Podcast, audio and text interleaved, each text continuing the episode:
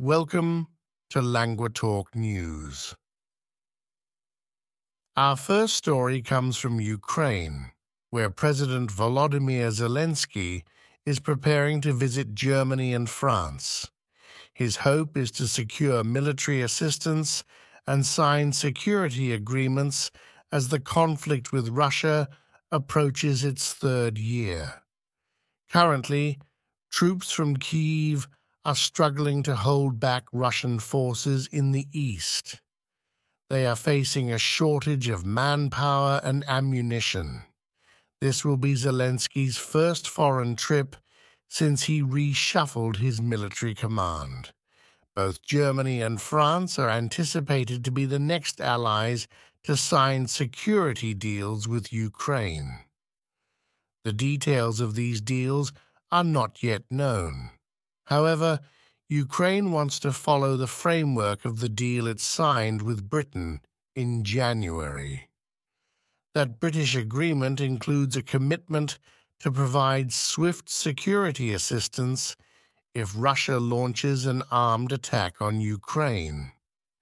Zelensky is also expected to speak at the Munich Security Conference on Saturday.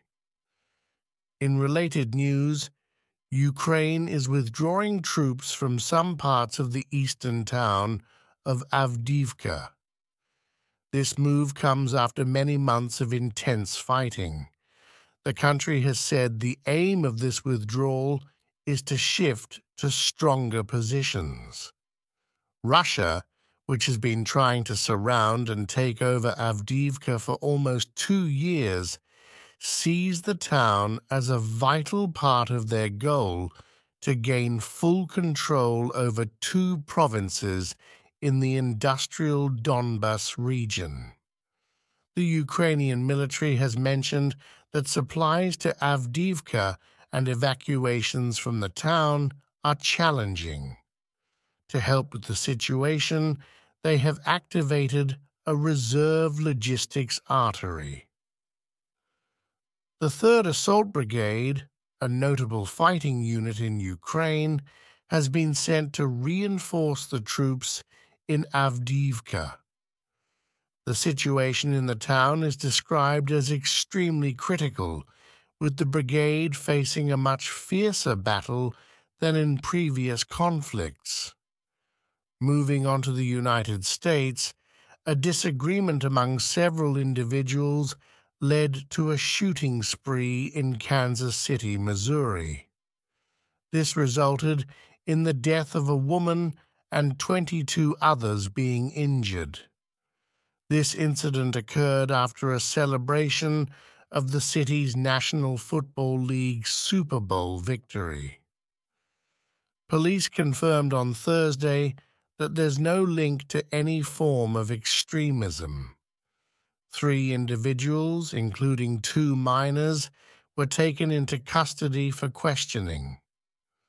Authorities are currently working with juvenile prosecutors to review evidence and determine applicable charges against the two teenagers still in custody. Several firearms were found at the scene of the shooting. The identities of the suspects have not been disclosed yet, but the police plan to press charges. The authorities are also investigating if there were others involved in the shooting. The sole fatality was Lisa Lopez Galvan, a popular local radio personality. All the children who were shot are expected to recover. In Australia, authorities have discovered asbestos, a toxic material, in several parks in Sydney. The initial discovery was made in a playground last January. Further testing revealed it in recycled mulch in various locations. Since then, about 20 sites, including a school, a supermarket, and a hospital, have been confirmed to be contaminated. Sydney City Council is now set to inspect 33 parks where the contaminated mulch might have been used. Approximately 700 students at a public school will have to be relocated for a few weeks as a result of the discovery.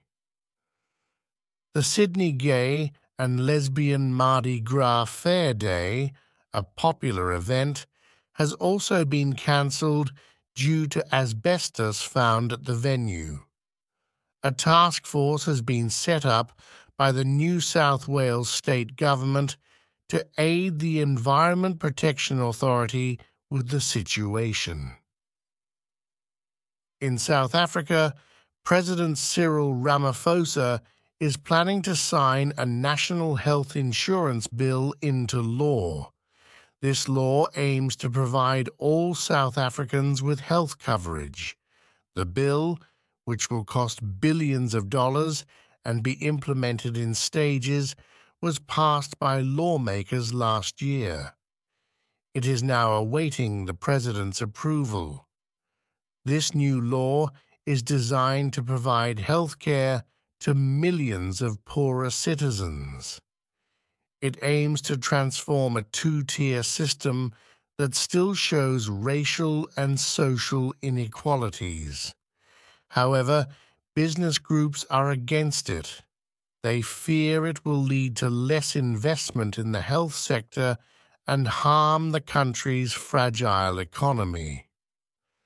Despite their objections, the bill is popular among voters.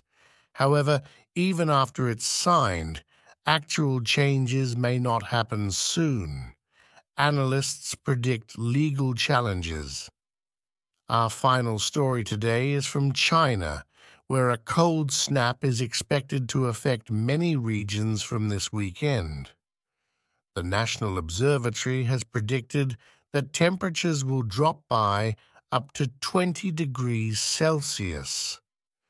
This comes as millions of Chinese people are returning from their Lunar New Year trips.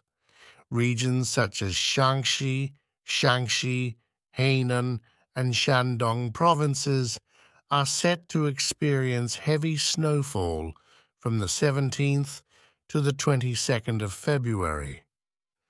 Southern parts of the country will also see temperatures drop to zero degrees Celsius next week. T. His sudden change in weather could hinder road, rail, and air transport.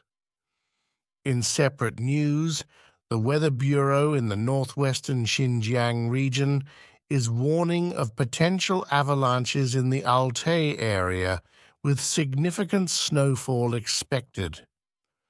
Thanks for listening to LanguaTalk News.